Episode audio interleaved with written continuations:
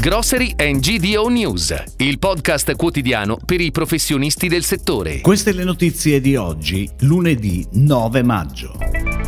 Coppa Alleanza 3.0 verso il pareggio, ricavi oltre 5 miliardi. Tetra Pak presenta i primi tappi uniti alle confezioni in cartone. Allarme in Feder Distribuzione, si accentua l'incertezza delle famiglie, a rischio i consumi. CRAI e SISA siglano accordo per sinergie in Sicilia. Ismea pesano i rincari energetici sul comparto avicolo e uova. Copa Alleanza 3.0 va verso il pareggio di bilancio e nel 2021 registra una perdita di solo 22 milioni, in riduzione di 248 milioni rispetto al 2018. L'anno scorso si sono registrate vendite a insegna Coop superiori ai 5 miliardi, con una leggera diminuzione fisiologica rispetto al 2020, segnato dall'eccezionalità del lockdown, e comunque in crescita di 131 milioni rispetto al 2019.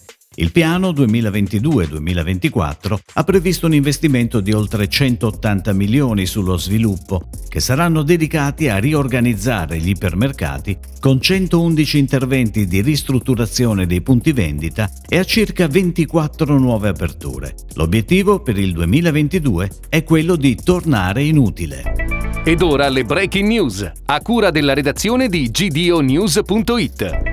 Dalla collaborazione tra Tetra Pak, multinazionale del packaging e alcuni dei principali produttori mondiali del beverage, nascono i primi tappi uniti alle confezioni in carta. La novità resa possibile grazie a un investimento di circa 400 milioni di euro supporta la direttiva sulle materie plastiche monouso che entrerà in vigore entro il 2024.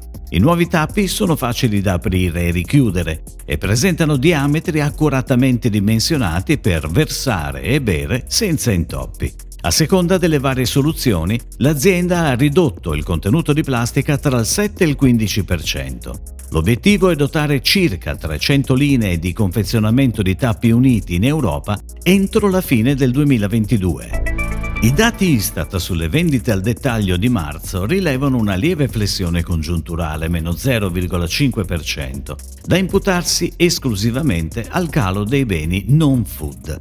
Stabili al contrario rispetto a febbraio le vendite dei beni alimentari. Il 2022 prosegue nel segno dell'incertezza, spiega Feder Distribuzione. Il calo delle vendite nel comparto dei beni non alimentari è dovuto ad un peggioramento del clima di fiducia delle famiglie italiane, influenzato dalla crescita dell'inflazione e dalle preoccupazioni per le prospettive future generate dal conflitto in Ucraina. Accordo siglato tra Craisecom e Sisa Sicilia, di IT Distribuzione Italiana, per il ritorno dell'insegna CRA in Sicilia precedentemente gestita dal gruppo Radenza. L'intesa è favorita anche dalla comune appartenenza alla centrale forum. Le aziende avviano così attività sinergiche e prevedono l'utilizzo del marchio CRAI su tutta l'isola da parte di Sisa Sicilia, in affiancamento alla rete ad insegna Sisa. Grazie a questo progetto Sisa Sicilia manterrà i rapporti con DIT, tra cui la gestione dei prodotti a marchio del distributore Sisa, ma anche le attività di marketing DIT e le relazioni con le marche nazionali dell'industria. Il settore avicolo è tra quelli più colpiti dall'impennata dei costi di produzione. Secondo l'indice ISMEA, nei primi tre mesi del 2022 sono stati registrati complessivamente aumenti degli input produttivi del 21,1% per la carne avicola e del 50% per le uova. La razione animale è la voce di costo che pesa di più sui bilanci aziendali e sta registrando gli aumenti più significativi con un più 33% nel primo trimestre di quest'anno. Si registra un ulteriore balzo del 40% ad aprile su base annua a causa delle perduranti tensioni sui listini internazionali di mais, soia e orzo.